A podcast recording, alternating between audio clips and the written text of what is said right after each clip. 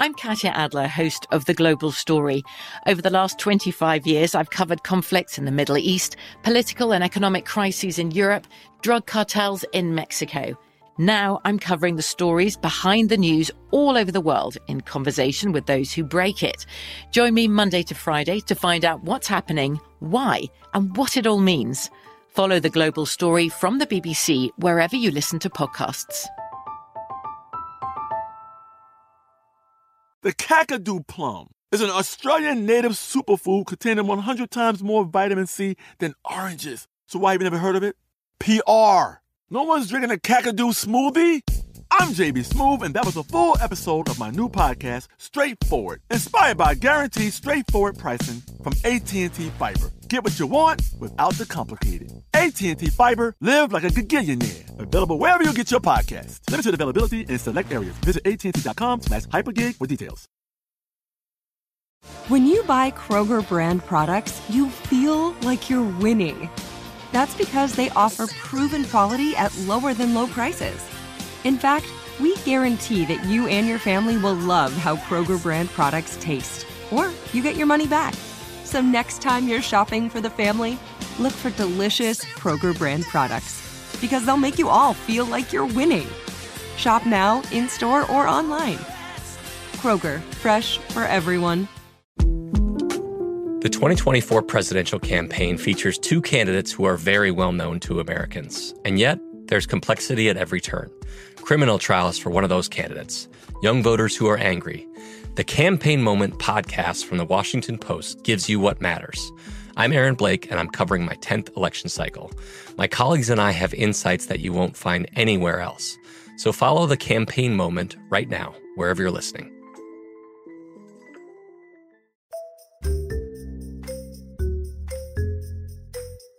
Hi, and welcome to This Day in History class. It is July 4th. Poet Walt Whitman published his book Leaves of Grass for the first time on this day in 1855. Sometimes people will quibble with the fact that probably you couldn't go into the store on July 4th to buy it because it was Independence Day and it would store wouldn't have been open. But it's generally recognized that July 4th was the day that this book came out for the first time. So Walt Whitman was born on May 31st of 1819. He was from a very proud and patriotic family. All of his siblings were named after their ancestors or after the nation's founders. And they lived in places that are boroughs of New York City today, but at the time they were their own separate communities. So places like Brooklyn and communities that are in central and eastern Long Island. Walt Whitman went to public schools for about six years, but for the most part, he was self educated. And before he published Leaves of Grass, he worked in several other fields, especially journalism and teaching. Uh, he also wrote some fiction. So, in 1844, Ralph Waldo Emerson published an essay called The Poet, in which he meditated on what poetry is and what a poet's place should be in society. Here's the thing that he wrote in there quote, America is a poem in our eyes. Its ample geography dazzles the imagination, and it will not wait long for meters. He was basically calling for the United States to have its own poet, to record, to reflect, and to shape upon the young nation's consciousness. He thought the nation needed a poet. So it's really not completely clear whether this essay affected Walt Whitman's decision to be a poet. There are critics who argue that it definitely did. Not 100% certain, but regardless, what he went and did is basically exactly what Emerson said needed to happen. He went out and he wrote the book that Emerson said the nation was lacking. So Walt Whitman printed the first edition of Leaves of Grass at his own expense, 795 copies. That was all that he could afford. And this book contained 12 poems. None of them had titles. They were very different from most poetry at the time. They were all over the place in terms of their length, and they didn't fit into conventional structures or rhyming patterns at all. The lines themselves, like the written lines on the page, they were also all over the place. They were very different in, from one another in terms of how long they were, and they were so long that he actually printed it on very wide paper so that he wouldn't have to break the lines. He could print the whole thing out on this very wide page. The tone of these poems is relentlessly optimistic, and underlying the whole thing is this focus on the promise of what American democracy had the potential to be. So he sent a lot of copies of this book to lots of other poets. No one really cared except for Ralph Waldo Emerson, whose letter that he wrote in response began, quote, I greet you at the beginning of a great career. Perhaps unsurprisingly, the fact that Walt Whitman had written exactly the kind of book that Ralph Waldo Emerson said needed to be written meant that Ralph Waldo Emerson liked it a lot. Leaves of Grass wasn't the only thing that Walt Whitman worked on for the rest of his career, but he did work on it a lot.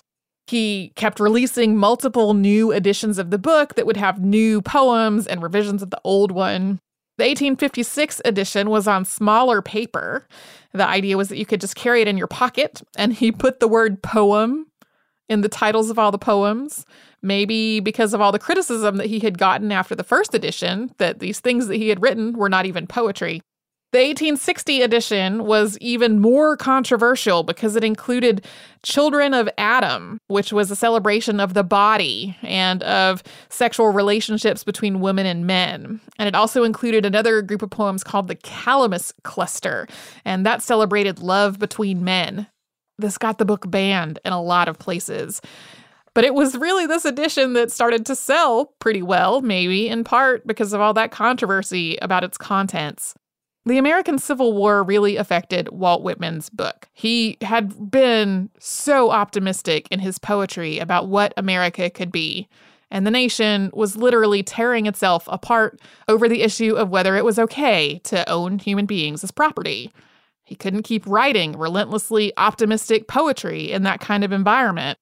The 1867 edition of Leaves of Grass included some of his wartime poetry in the form of drum taps and sequel to drum taps, but this edition came out in a lot of different versions, and some of those poems were in there, and sometimes the edition would not have those poems. The whole thing was very haphazard and full of errors. It was really almost like he had ripped up his own work the way the country had torn itself up and then tried to stick it back together. Whitman spent the last years of his life in Camden, New Jersey, where he died on March 26th of 1892 at the age of 72. And today he's remembered as one of the nation's most influential and groundbreaking poets.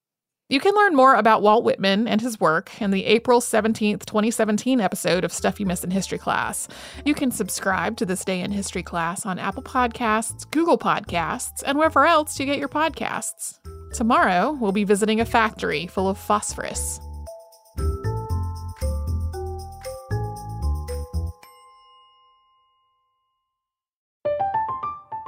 I'm Katya Adler, host of The Global Story. Over the last 25 years, I've covered conflicts in the Middle East, political and economic crises in Europe, drug cartels in Mexico. Now I'm covering the stories behind the news all over the world in conversation with those who break it. Join me Monday to Friday to find out what's happening, why, and what it all means. Follow the global story from the BBC wherever you listen to podcasts.